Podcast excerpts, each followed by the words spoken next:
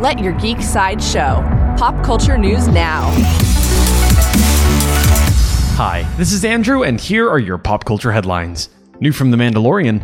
Star Wars released a new poster for Chapter 14 of The Mandalorian.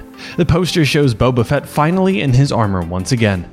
Chapter 14 of The Mandalorian is on Disney Plus now. Coming soon from Amazon.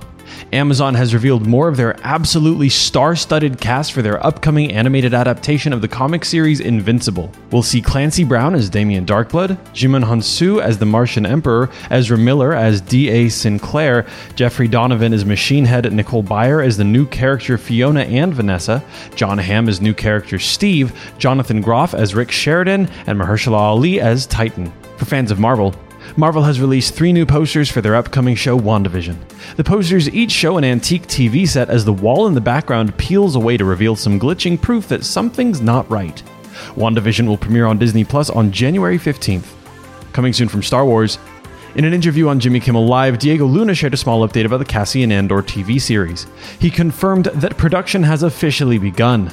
Luna says, It's nice to go into a story where you already know the ending. Now you can take the nuances and the layers. This has been your Pop Culture Headlines, presented by Sideshow, where pop culture is our culture.